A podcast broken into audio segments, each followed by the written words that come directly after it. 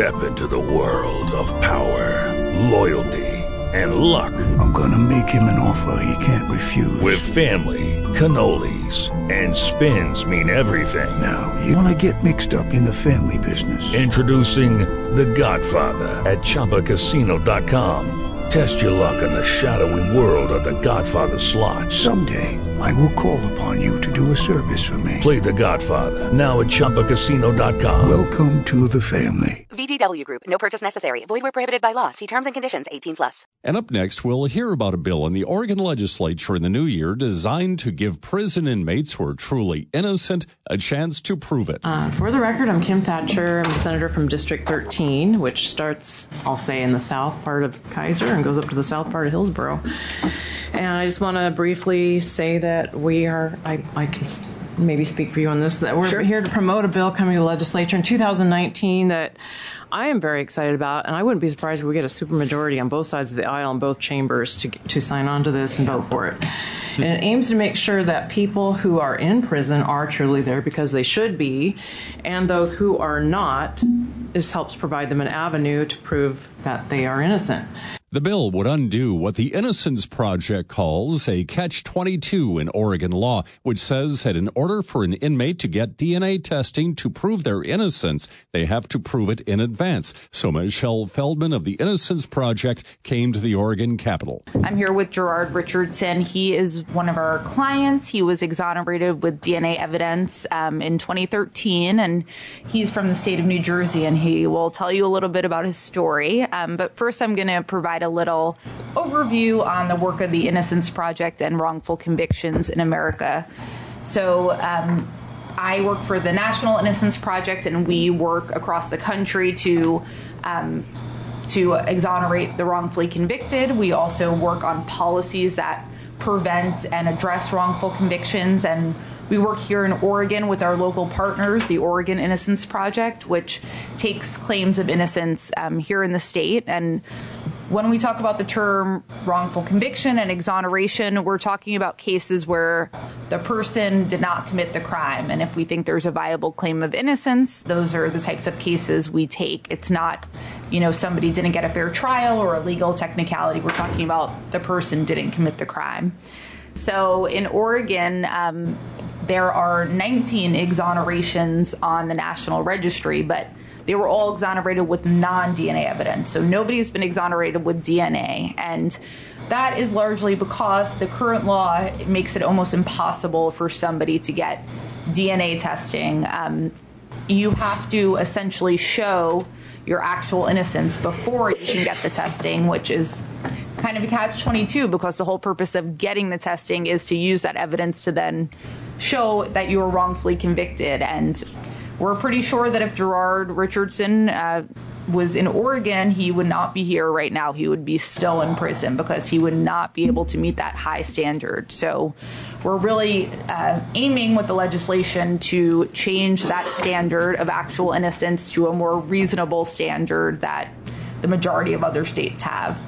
So really, there's three things that we're going to be aiming for with the legislation this session: um, creating a more reasonable standard for people to get testing.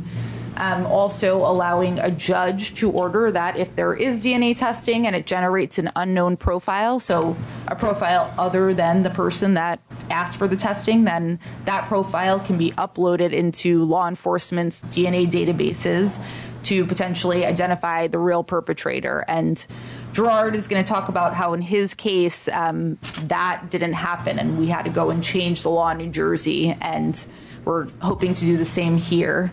And then finally, um, we're hoping to streamline the law in terms of the access to evidence and information that the petitioner can receive so that they can make a request for testing on you know all the evidence that's available and make a case for why it fits into um, their claim of wrongful conviction and with that i will turn it over to gerard richardson Hello, my name is Gerard Richardson, and I'm the 312th person to be exonerated from DNA testing. I would like to thank everybody uh, from the committee for allowing me to come to your state and testify today on DNA. In 1994, I was questioned and charged with a young lady's murder named Monica Reyes uh, because they said that she owed me money, which she did, and I knew the victim because her, me and her sister lived on in the same street. And uh, I told them just because she owed me money don't mean I killed her. But I waited almost a year, you know, in the county to start trial, and I was asking. It was a bite mark found on the victim's back, and they took a swab for DNA testing, and uh, they sent everything to the FBI. Found hairs and fibers. I gave them everything willingly, teeth impressions, and they had a dentist say that they was my teeth impressions. I had an expert that said they wasn't, and um, I waited for trial, and the evidence was sent to the FBI, and the FBI said no hairs and fibers matched the, you know, the defendant, but they never said nothing about the bite mark swab. So I was charged with a two-count indictment: first degree knowingly murder and first degree purposely murder. And they found me not guilty for purposely murder, but found me guilty for knowingly murder, and they sentenced me to 30 years without a possibility of parole to do day for day. And uh, and on direct appeal uh, the appellate courts, we was asking for all physical evidence to be turned over in our case, and they, uh, they didn't write an opinion. They denied my motion, and my lawyer said she couldn't understand why they didn't write an opinion. This is the first time that this ever happened to her. She said she couldn't understand why they didn't. She said the only thing she could come up with is that they can't justify not giving me a reversal. So I appealed it to the Supreme Court for certification. They denied me, so then I went on PCR, post conviction relief and we asked for all the evidence to be turned over again. They turned the evidence over, and you know the judges said at the appellate court they said that they are somewhat troubled that the defendant is asking for all physical evidence in his case to be turned over, but the state is saying I'm procedurally barred and I'm out of time. The appellate court judges said that it's nothing else linking this man to the crime but the evidence that he's asking for. So turn over all physical evidence to the defense immediately for any testing that they feel as though is needed.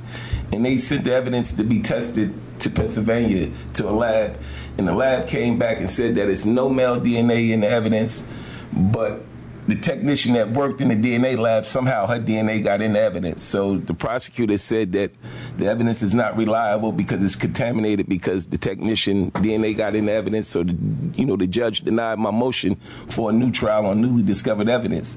So I asked that another test be done. They said it wasn't no more tests that could be done and this and that. But I wasn't taking no for an answer. So I kept on uh, pressing the issue and uh, they uh, the after uh, they denied my motion, uh, I got another attorney named Ingrid Uchenko, and you know my daughter said something to her one day about uh, the Innocent Project, and I've been writing them since '96, and uh, she said to me, she said if you uh, want me to reach out to them, you have to give me permission. And I did. I signed papers to give her permission to reach out to them. And in 2012, uh, Vanessa Potkin from the Innocent Pro- Project, they took my case August of 2012. And uh, when they came aboard, they uh, asked for uh, you know the evidence to be turned over and everything, and somehow they found another piece of evidence, a swab from the bite mark that never been opened or tested, and she uh, send it to the a lab in California with other evidence to be tested. And they said that they came back, they generated two uh, profiles of two, uh, two males, and none of them was me. So she said that you won't have to go back to court. Uh, you know, to get released. She said that the judge could just let you go. I said, no, I don't want to be released from here. I said, I want to be brought back in the courtroom the same way they paraded me around saying I was a murderer. I want to be brought back in the courtroom with my family there saying that I'm not the one who did it because in uh, being locked up for a crime that you didn't do and knowing you're not guilty is the hardest thing in the world. And you know, not only did it affect me, it affected my family. I have six kids. I had three girls. And, I had three girls and three boys. My oldest was 12. She's 38 now. I missed the important years of their life, and I can't get a second chance. I don't get a second do over. I can't go back again and start again. It's gone.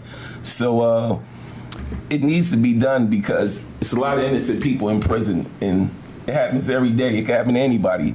It can happen to somebody in anybody family here today. It's just not fair. People should be offered to have testing done. You should look for the truth, not just for a conviction. So, Oregon lawmakers heard that story, and in the new year, they will consider a bill making it easier for inmates who are truly innocent to get access to DNA testing to prove it. Hello, it is Ryan, and I was on a flight the other day playing one of my favorite social spin slot games on chumbacasino.com. I looked over the person sitting next to me, and you know what they were doing? They were also playing Chumba Casino. Coincidence? I think not. Everybody's loving having fun with it. Chumba Casino is home to hundreds of casino style games that you can play for free anytime, anywhere, even at 30,000 feet. So sign up now at chumbacasino.com to claim your free welcome bonus. That's chumbacasino.com and live the Chumba life. No purchase necessary. Group. Void were prohibited by law. See terms and conditions. 18 plus.